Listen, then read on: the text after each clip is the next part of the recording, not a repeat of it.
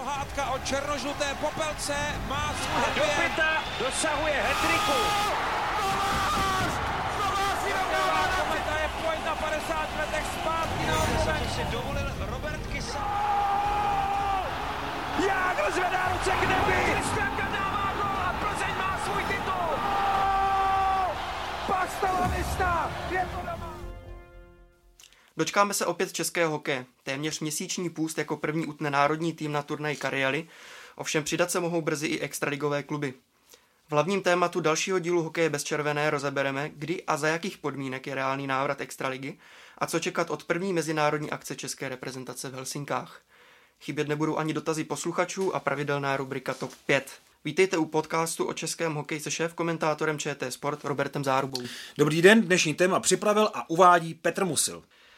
Do Finska na turnaj Karjeli neocestovala většina hráčů z extraligy, kteří připadali v úvahu v té nominaci. Kvůli opatření proti koronaviru jim totiž chybí tréninková a zápasová praxe, ale to se nejspíš změní, protože vláda povolila profesionální sport v České republice. Můžeme věřit v restart extraligy už v neděli? Možná dokonce už sobotu, protože eh, mi vlastně v posledních minutách naskakuje co 20 sekund neustále nová a nová zpráva o tom, který zápas byl na které datum umístěn. A eh, díval jsem se do systému těsně před eh, začátkem dnešního podcastu, který připravujeme vlastně v úterý odpoledne. A na sobotu už jsou plánované čtyři zápasy, ale definitivní rozpis bude hotový asi až zítra po zasedání nebo po valné hromadě Asociace profesionálních klubů, která ještě bude muset doladit některé, nechci ani říkat detaily, ale docela ještě vážné překážky, které brání tomu rychlému startu extraligy. Tou největší jsou asi eh, masivní testy, které budou zřejmě povinné pro kluby, které chtějí hrát. Právě otázka toho pravidelného testování bude klíčová a prezident českého hokeje Tomáš Král k tomu na tiskové konferenci Národní sportovní agentury prohlásil. Pokud je o testování hokeji, tak my samozřejmě máme jinou situaci. Jak už jsem to tady zmiňoval, my hrajeme třikrát týdně, takže my se tomu přizpůsobíme, to znamená, když to řeknu obrazně nebo teoreticky, tak jsme připraveni testovat před každým zápasem, ale myslím si, že eh, asi je možný, nebo budeme se snažit domluvit nějakou, eh, řeknu, rovnici, eh, která by znamenala, že třeba otestujeme dvakrát týdně, nebo testujeme jedno a bude se to vstávat na víkend a podobně, ale říkám, to je věc pro odborníky. Takže když to řeknu jinak, pokud nám bude nařízeno, že máme testovat před každým zápasem, budeme testovat před každým. Já věřím tomu, že bychom se mohli domluvit, že se třeba otestuje tak, aby následující dva, tři dny se to na ty hráče vztahovalo, což myslím je takový model, který fungoval i ve fotbale. Existuje možnost, že by český hokej využíval i antigenní testy, které se zmiňovaly. Já totiž z té tiskové konference jsem pochopil, že spíš teda eh, to bude postavené na PCR testech, ale z úst představitelů českého hokeje stále trošku tam byla taková pochybnost, jestli ty rychlotesty taky eh, nezavést. Bude otázka, jak eh, uzná za vhodné ty testy nebo za vlastně věrohodné ty testy a, a četnost testování konkrétní hygienická stanice. A pokud eh, bude po klubech vyžadováno, aby testovali skutečně před každým zápasem, tak tu máme vážný problém, protože podle mého odhadu většina klubů na tohle nebude mít peníze. Pokud by se testovalo, tak jak to naznačoval eh, prezident Českého svazu eh, Tomáš Král, způsobem, který by vlastně toho hráče uvolňoval pro dva zápasy za sebou, které by se dali třeba systému pátek neděle, což je klasické plánování hokejových kol u nás, tak by to asi bylo jednodušší, ale i to může být pro některé kluby problém. Myslím si, že eh, bude velký tlak na to, aby ty testy byly uznány na celý týden, hlavně na ten první, protože eh, tam kluby plánují masivní eh, příval dohraných zápasů. Navíc ten původní plán byl začínat vlastně po reprezentační přestávce už ve středu, a do toho se má vložit ještě teda pondělní jeden termín, kde by se odehrálo celé jedno odložené kolo, takže kluby zatím to vypadá, že by chtěli hrát v režimu sobota, pondělí, středa, pátek, neděle, ten první týden, to znamená pět zápasů v osmi dnech, a potom navázat tím klasickým eh, starým systémem úterý, pátek, neděle. A v tomhle režimu by kluby dokázaly odehrát celou základní část 52 kol. Ale já mám pochybnosti o tom, že se podaří zaplatit eh, testy na každé jedno utkání všem hráčům v extralize, že některé kluby na to zkrátka nebudou mít a zachránilo by je pouze to, že by jim hygienická stanice nebo jiný eh, příslušný orgán schválil možnost testovat hráče, řekněme jednou, maximálně dvakrát týdně.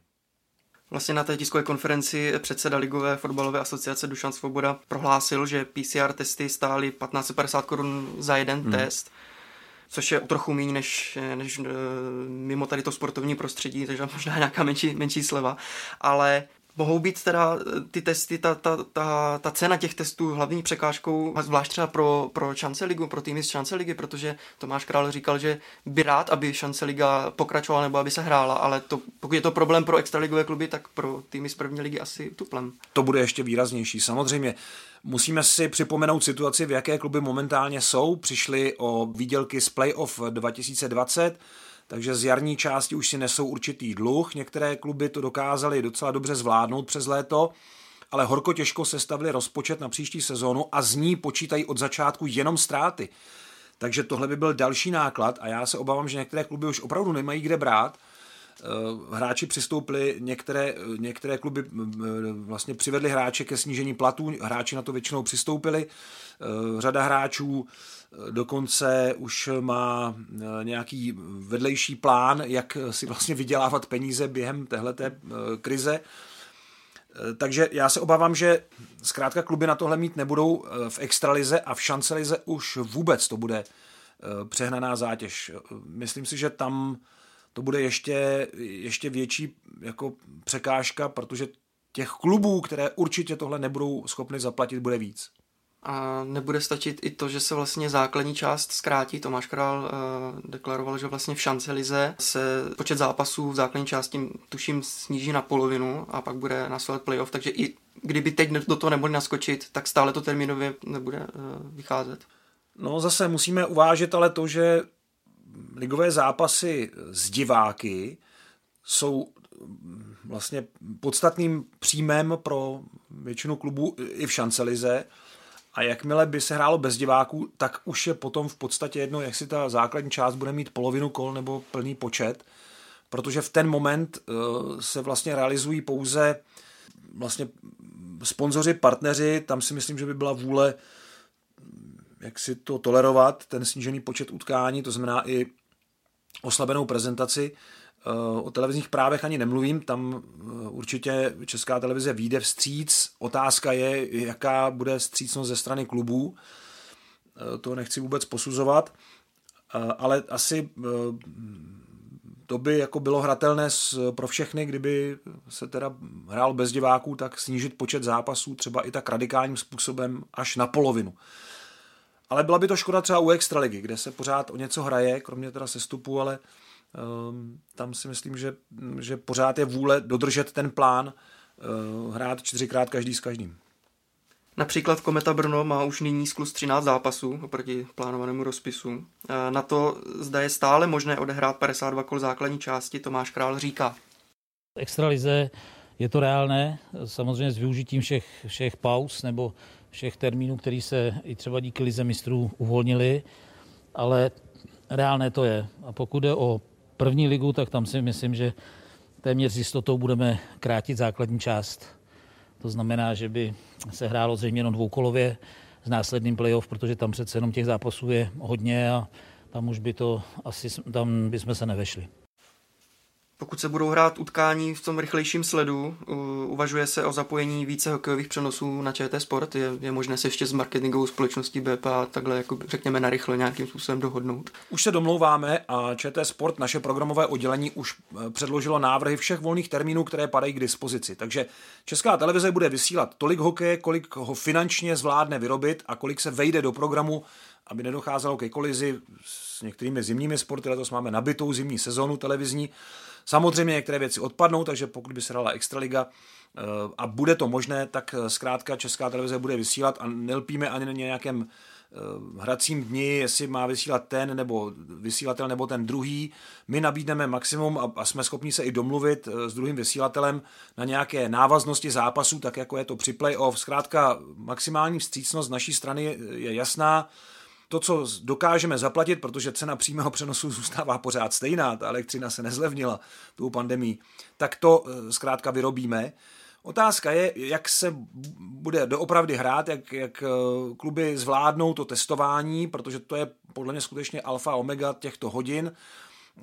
Teď se vlastně čeká na odpověď, jak ty testy vlastně logisticky a finančně zvládnout, jak dlouho ten test bude platit je tu taková jako snaha, jak už jsem říkal, aby ten klub eh, zvládl na to jedno otestování odehrát co nejvíc zápasů. Možná proto hned na začátku tak nahuštěný program, eh, který začíná už v sobotu. A my jsme už v sobotu, přestože máme turnaj Karialy, připraveni vysílat eh, televizní utkání, pokud by se hrálo večer, protože chceme odvysílat utkání Česko-Finsko a po něm bychom mohli klidně vysílat extraligový zápas. Když se domluvíme, opravdu to není problém. A potom, jak jsem říkal, kterýkoliv hrací den, dokud eh, na to budeme mít, tak zkrátka budeme hokej vysílat a myslím si, že to je v zájmu všech a nejvíc v zájmu televizních diváků, kteří na hokej chodit nemůžou. Tak my tomu zájmu chceme jít naproti a, a jsme už teď na to připraveni. Takže v dalších reprezentačních přestávkách by to taky, taky nebyl problém, že vlastně ten víkend bude exponovaný tím, že i ty, i ty kluby budou muset dávat asi termíny, nebo nabíz, nab, musí se nabízet termíny jiné, než je ten reprezentační, aby se to nějakým způsobem zvládali. Teď jsem to probíral s ředitelem Extraligy, jak to vlastně vychází a on říkal, že pokud se nezačne v sobotu, už eh, by byl problém udržet celý herní plán těch 52 eh, kol. Eh, tam už by to bylo opravdu těžké, už by se muselo opravdu zasahovat do reprezentačních přestávek a zase by bylo špatné, kdyby hráči z Extraligy neměli možnost eh, startovat za národní mužstvo v případě, že bude nějaký program národního mužstva v prosinci v Moskvě. To je otázka. Přesuneme se teď k dalšímu aktuálnímu tématu. Ve čtvrtek začíná první díl Eurohockey Tour. Český tým už je v dějišti Helsinkách, eh, kde absolvoval první trénink. Turnaj se bude kvůli koronavirové krizi konat v takzvané bublině a co musí dodržovat všichni účastníci, popsal generální manažer reprezentace Petr Nedvěd. Ty roušky musíme nosit, dalo by se říct, eh, pořád mimo, teda, eh, mimo příjezdu eh, do kabiny, tam už se můžeme volně pohybovat bez roušky, jinak tady na hotelu, v autobuse musíme roušku mít a, vlastně musíme zůstat celou dobu, celý ten týden na hotelu, takže No, je, je to nepříjemný, ale říkám, je to, je to ta doba, v které v momentální chvíli žijeme, nedá se s tím nic dělat. Národní týmy budou izolovány, aby se zajistila maximální bezpečnost. Eh, jaký je vlastně areál a okolí Hartwall arény? Štáb České televize tam několikrát byl, tak jak, eh, jak bude ta bublina třeba vypadat, eh, jestli je hotel blízko arény, jestli to je trošku jako takhle komfortní? Jsem to zrovna počítal nedávno, že jsem byl 25krát v Hartwallerně v Helsinkách jako na, na dlouhém pobytu, takže tam to znám opravdu detailně, to okolí je tam docela zajímavé, tam kousek nádraží to, ale důležité je, že ten autobus přijede opravdu až k hale. Eh, jak jsem se informoval, tak nezajíždí na to místo, eh, které platilo vždycky pro výstup hráčů, což je pro mě docela záhada, protože to místo bylo téměř úplně u vchodu do haly, teďka zajíždí trošičku, zastavuje trošičku blíž u vchodu do tréninkové haly, která je v jeskyni, ale vlastně k tomu vchodu eh, jinému je taky blízko, ale přece jenom je to dál do kabiny, než by to bylo, kdyby zajížděl na to, na to původní místo. Jaký důvod eh, to má, eh, tahle změna, to nevím, protože tam nejsem, nemůžu to jako ověřit na místě. Ale jinak mají hráči vlastně národního mužstva stejnou kabinu jako vždycky. Řekl bych, že uvnitř probíhá všechno obvyklým způsobem, jenom tam není mixzona, která byla velice zajímavě uspůsobená právě v Hartwall aréně, kde byl takový vlastně pás, takový pás toho prstence v přízemí haly, kde se uh, hráči vlastně rozcvičovali před zápasem. Kolikrát tam hráli uh, fotbálek, prostě eh, žonglovali s míčem v kroužku a skrz ně chodili novináři do tiskového střediska, tak to teď určitě jako neprobíhá. Tahle skupina je určitě izolo, nebo tyhle dvě skupiny jsou určitě izolované, respektive žádní novináři tam vlastně ani nejsou, nebo respektive možná vybraní finští, ale zahraniční určitě žádní. Takže eh, tohle je určitě jako eh, velká, velká jako změna, že hráči to tam mají jenom pro sebe, ale v minulosti to tam bylo krásně jako promíchané, opravdu to byla mix zóna, jo? že to bylo že to bylo hezky jako takové jako spojené, eh, což nevím, jestli je úplně jako takhle jinde v, na světě nebo v Evropě, ale tam v Hartwallereně zrovna to takhle je. Nebo, nebo obvykle to takhle je. Teď jsme ale v době neobvyklé, takže takže hráči jsou určitě jako v izolaci. No a vlastně ven se dostanou jenom asi tak na 10 metrů což je vzdálenost mezi vchodem do hotelu a autobusem. Jinak vlastně jsou neustále někde vevnitř, buď v hale nebo na hotelu. Teď mě napadá ještě tady z tohohle eh, kádru, eh, který je teď, teď v Helsinkách. Vím, že v minulých přenosech zaznělo, že třeba Šimon Hrubec je vášnivý čtenář, pokud se nepletu, má rád Jon, Jonesba. Kubalík, myslím, český útočník taky uh, rád, rád čte. Víte ještě o někom, kdo má nějaké takové koníčky, tak největší... kromě, kromě konzolí třeba asi herní, které tam budou... No, já si myslím, že, že tam proběhne opravdu velká řežba v, v počítačových hrách, protože to je tak asi to nejčastější, co se dá. Eh, kromě těch dvou čtenářů, tak ještě eh, velmi eh, pilným jako literárním strávníkem je David Musil, ale ten tam není, není tam ani Šimon Hrubec. Takže čtenářů tam asi bude míň. No, myslím si, že hráči určitě na hotelu budou mít nějakou další doplňkovou zábavu, kterou jim tam organizátoři doufám připraví, protože tak to bylo i v té bublině v Edmontonu a v Torontu při NHL a myslím si, že organizátoři tady eh, šli hodně po tom kanadském vzoru. Tak věřím, že tam jako i něco takového bude. Ale to se dozvíme před prvním zápasem, protože právě tohle nás eh, bude zajímat, jak hráči strávili ten čas eh, přípravy od pondělí do čtvrtka až do toho utkání. Takže na tohle jsem docela zvědavý, jaké odpovědi budou a co vlastně se dělo na druhé straně té bubliny, tedy v jejím vnitřku. O té netypické nominaci uh, Filipa Pešána vzhledem eh, k té koronavirové krizi už jsme uh, měli minulý podcast, ale registroval omluvenky už před tou nominací a dokonce i před odletem. Na poslední chvíli vypadli z kádru obránci Jakub Krejčík, Andrej Schuster a střelec z KHL Dmitrij Jaškin. Jak citelné oslabení je tohle pro reprezentaci tady tři? No tak dva hráči z první pětky, tak to asi bude hodně citelné oslabení, ale hlavní problém je, že Filip Pešán vlastně sestavoval tři úplně jiné nominace. Já jsem tady minulý týden mluvil o třech motivacích pro ta mužstva. Každé by dostalo jinou. A teď je tu vlastně ještě něco úplně jiného, než původně Filip Pešán zamýšlel, takže v tom je to asi jako hodně složité. A mm, nemám rád takové to srovnávání, jak to mají jiní, jak to máme my, ale je fakt, že tady Švedové, Finové, kteří od začátku to postavili tak, že budou hrát s hráči z své vlastní soutěže, která se hraje, eh, jsou ve výhodě. Rusové eh, to pojali tak, jak to pojali, pošlou tam juniorský tým a nic s tím nikdo nenadělá. Evidentně prostě eh, využili toho, že vlastně neexistuje, nebo momentálně ne, neplatí ta smlouva uh, Evropské hokejové tour a jenom dohoda o tom, že ta smlouva pokračuje, což asi není právně totéž. No a u nás se Extraliga nehraje, takže ten logický tah, který by Filip Pešán udělal a byl připraven ho udělat, to znamená povolat hráče z domácích zdrojů a porovnat ty soutěže, jak teda vypadá národní tým postavený čistě z extraligy proti finské lize, švédské lize a teda tomu, co tam přijede z Ruska, tomu mladému týmu, tak, eh, tak to zkrátka není. Takže my opravdu nejsme ve stejné situaci a v tomhle tom eh, to bude prostě jednoznačně pro ten eh, nový trenerský štáb obtížnější. Jako to je objektivní fakt. Jak velké oslabení bude konkrétní ztráta, bude konkrétní ztráta těch tří hráčů, uh, nevím, já si zase myslím, že ti, uh, jejich nástupci uh, mohou ukázat, že vlastně si zaslouží stejnou pozornost, ale jistě Dmitrij Jaškin je v takové střelecké fazóně, že to je velká škoda, že ho neuvidíme v národním týmu. Já bych ho hrozně chtěl právě zažít v té roli, kdy už není jenom ten bojovník do té třetí, čtvrté řady, ale kdy prostě to bude top hráč, na kterém to stojí. To by mě hodně zajímalo, jak se s tímhle tím porovná. Andrej Schuster hrál výborně ve dvojici s Jakubem Jeřábkem v minulém ročníku za národní mužstvo. To byla stabilní, pevná dvojka. Takže opravdu těchto hráčů, všech tří vlastně je prostě škoda, že tam nebudou.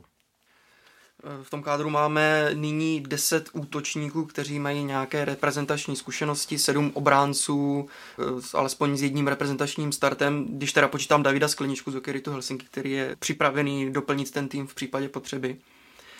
Takže plán nasazování nováčků eh, může se trochu pozměnit a generální manažer Petr Nedvěd eh, k tomuto dodal. No tak eh, možná, možná někoho zakomponujeme už do těch prvních dvou zápasů, možná jednoho nebo e, dva hráče, ale, ale z největší pravděpodobností e, tady hlavně jde o ten třetí zápas s Rusákama, protože, protože ty samozřejmě sem, sem přijeli s dvacítkou, takže jim chceme taky dát šanci a vlastně Eh, naše dvacítka netrénuje, nehraje, takže pro ně to bude, eh, si myslím, obrovská zkušenost. Kdo z mladíků připadá v úvahu uh, už na ta první dvě utkání do, do základní sestavy, protože evidentně podle toho počtu, který jsme teď zmiňovali, tak některý asi z mladíků bude muset už zasáhnout dřív. Tady jsem v nevýhodě, protože trénink, který probíhá právě teď a mimochodem už kompletně s celým týmem, tak nevidím ho. Prostě nevidím tu sestavu, nemůžu si dělat poznámky. Ono leco se dá prostě vypozorovat nejenom z toho, jak jsou hráči na trénink oblečení, myslím teda barvy dresů, ale i z toho, jak je trenér posílá na cvičení, co přesně nacvičují, jak se tam chovají. Z toho se dá leco svičí, takže i když trenér třeba nechce úplně tu sestavu prozradit, tak z toho se to dá hodně jako vypozorovat, ale tuhle tu obvyklou jakoby přípravu nebo součást přípravy já bohužel nemám, protože jsem v Praze a budeme komentovat celý turnaj z Prahy, tak eh, můžu jenom odhadnout a můj soukromý názor je, že eh, nejrychleji tu šanci dostane buď Jan Mišák nebo Stanislav Svozil. Oba dva hrají extraligu, hrají pravidelně a Jan Mišák eh, prostě je hráč, který prošel tou dvacítkou velmi úspěšně. Myslím si, že to je kluk, který je na to Ačko nejlíp připravený ze všech těch hráčů, ale třeba nás trenér Filip Pešán překvapí a ještě tam vytáhne nějakého mladého žolíka a prostě ho postaví do sestavy už eh, ve čtvrtek proti Švédsku, ale kdybych já měl odhadnout na dálku, tak bych typoval, eh, že debit národním týmu si ve čtvrtek užije Jan Mišák. A ještě přidám, protože těsně před eh, podcastem ještě vyšla zpráva o složení těch, těch formací Eh, na tréninku. Eh, nevím, jestli to bylo teda z toho dopoledního tréninku nebo už odpoledního, záleží, jak se to bude lišit samozřejmě od toho zápasu, ale eh, Šimon Kubíček tam figuroval v obrané dvojici s Moravčíkem a právě Mišák byl v útoku s Červeným a se Šimon Stránským, takže Takhle, Já myslím, že takhle to, takhle to možná zůstane, ale uh, ještě bych to neviděl úplně definitivně, protože uh, přece jenom uh, ty trojky se ještě můžou různě lehce měnit, eh, taky bude záležet na tom, jestli vůbec proběhne nácvik přesilovek. Eh, jak řekl Filip Pešán po tom prvním tréninku, byl to eh, jako dost velký chaos, i jako logisticky to nebylo úplně jednoduché, ale důležité je, že v tom večerním tréninku už vlastně nastoupili Filip Hronek a taky junior Novák, kteří vlastně měli ty testy neprůkazné, ale direktoriát turnaje je připustil k týmu, takže se mohou připravovat a můžou hrát už ve čtvrtek a ne, že nastoupí bez přípravy, ale můžou trénovat vlastně ještě zítra, takže budou eh, připraveni a Filip Hronek určitě si hodně zahraje. Doufám, že zkrátka bude, bude v pořádku a ve formě. Když si projdeme ještě celkově tu nominaci, eh, kteří jednotlivci mohou zaujmout, eh, koho se vyplatí pečlivě sledovat? To je těžké říct, protože uh, Samozřejmě hráči, kteří působí v zahraničí, tak jsou trošku mimo náš eh, jako dozor permanentní. Eh, výborně se ukazuje samozřejmě Jiří Smejkal, jsem zvědav na oba eh, brankáře, kteří působí ve Finsku. Patrik Bartošák, Dominik Hrachovina, oba dva vypadají jako velmi solidně, ty jejich výsledky vypadají velmi dobře. Vždycky se vyplatí sledovat Jakuba Jeřábka.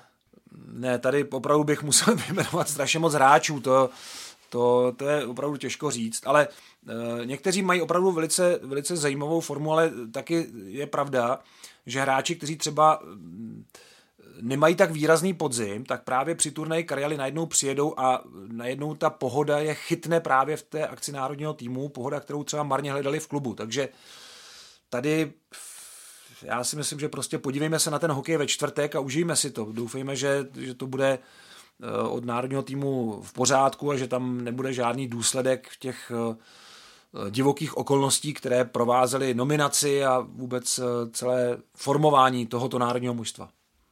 Bavili jsme se o nováčcích, ale vlastně novicem na reprezentační střídačce teda toho A týmu bude i Filip Pešán, na kterého bude upřena pozornost, tak dá se už teď říct, jaký bude chtít hrát hokej s českým týmem, třeba jaký herní styl se se, se očekává. My jsme stejnou otázku položili všem třem trenérům, o kterých jsme točili takový portrét, abychom představili nového kouče národního mužstva a jeho nové asistenty. E, ty portréty odvysíláme v přestávkách prvního zápasu, takže v první přestávce portrét Filipa Pešána, ve druhé jeho asistentů Martina Straky a Jaroslava Špačka a před tím zápasem dostanete i odpověď na tuhle otázku. A zajímavé je, že my jsme ty portréty točili při jejich prvním setkání, vlastně ještě před tím setkáním, než si oni to stačili říct mezi sebou. A porovnejte schválně ty výpovědi. Oni to vidí úplně stejně. Chtějí hrát vlastně všichni to tež, každý to řekl svým způsobem, ale ten náhled na to, jak by chtěli, aby národní tým na ledě vypadal, je téměř totožný. Tak si počkejte, v předzápasovém programu vám tu odpověď dáme. S restartem Extraligy se opět rozjede i hokejové vysílání na ČT Sport, eh, na které se v následující rubrice zaměříme prostřednictvím otázek posluchačů. A jen připomínám, že dotazy můžete klást pod našimi podcasty, jak na YouTube kanálu nebo na sociálních sítích ČT Sport, tak také na Twitteru Roberta Záruby. A Josef Jahoda se na Facebooku ptá v souvislosti s extraligovými přenosy, zda se uvažuje o přidání záběru z helmy rozhodčího do vysílání. Tu nabídku od rozhodčích máme, ale problém je, že to zařízení je na naše poměry poměrně drahé. Takže v programu České televize máme záběry z kamery rozhodčího na mistrovství světa. Jsou skvěle udělané. Myslím si, že tady uh, ta firma, která vlastně produkuje přenosy z mistrovství světa, to zařídila opravdu na nejvyšší možné úrovni a ty best ref cam záběry prostě, které máme v klipech, uh, to dokazují ale v extralize je to asi pro nás příliš nákladné. Jenom abych to tak nějak vysvětlil finančně, by to znamenalo, že třeba odvysíláme sezonu se záběry z kamer videorozhodčího, ale e, neuděláme 40 přenosů, 40 televizních utkání, ale jenom 35, protože zkrátka ten rozpočet my nafouknout jako nemůžeme, neumíme. Teď spíše než dotaz, tak takovou zajímavou anketu na sociální síti Twitter Eh, publikoval analytik české reprezentace eh, pod přezdívkou The Hacky Ninja, který rozjel anketu zvukového doprovodu při zápasech.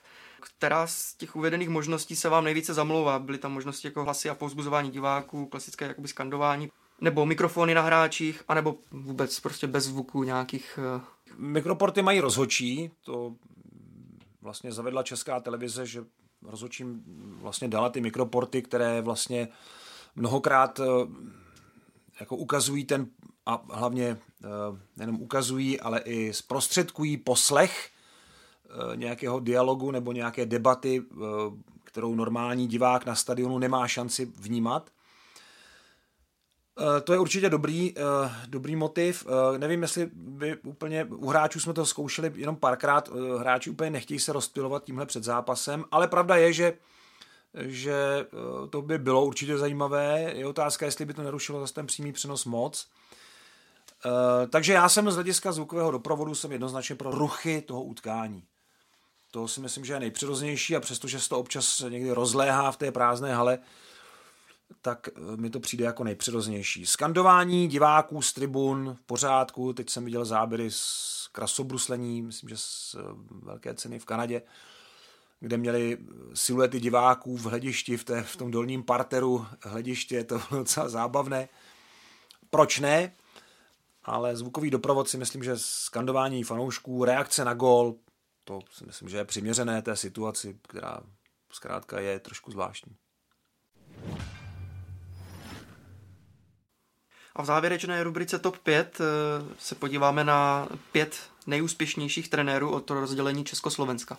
Pět nejúspěšnějších trenérů národního týmu od rozdělení Československa. Všichni získali medaily, ale každý trošku jinou a za jiných podmínek. Takže číslo pět Alois Hadamčík, medailový trenér, poslední medailový trenér českého hokeje, eh, bronzová medaile z mistrovství světa, poslední bronzová medaile z eh, olympijských her, takže pátá pozice. Od čtvrté pozice výš už jsou to trenéři mistrů světa. Josef Augusta, trenér, který dovedl dvakrát národní mužstvo k titulu mistrů světa, byl součástí zlatého hetriku.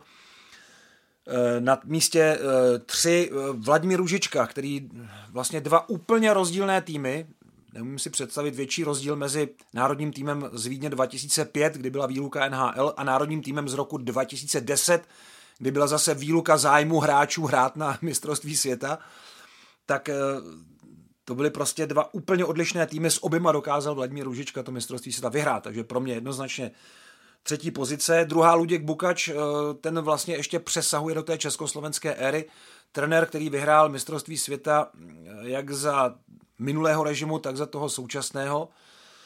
No a číslo jedna je Ivan Hlinka, který eh, dovedl spolu se Slavomírem Lenerem národní mužstvo k největšímu úspěchu v naší hokejové a nejen hokejové historii. A ještě byl u začátku Zlatého hetriku v roce 1999 a byl to také první český trenér, který dostal angažmá na postu hlavního kouče v NHL. Takže Ivan Hlinka asi pro mnoho lidí a pro mě taky bude číslo jedna na žebříčku úspěšnosti českých trenérů od rozdělení Československé federace. A ještě připomenu, že program ČT Sport a web čtsport.cz eh, nabídnou přímé přenosy všech zápasů helsinského turnaje. Ten první právě proti Švédsku ve čtvrtek od 13 deseti. Tak to je z dnešního podcastu Hokej bez červené všechno. Připomínám, že všechny díly, včetně Hokej Focus podcastu, najdete na webu čtsport.cz, ve všech podcastových aplikacích a na YouTube. Mějte se fajn. Užijte si hokej. Naschledanou.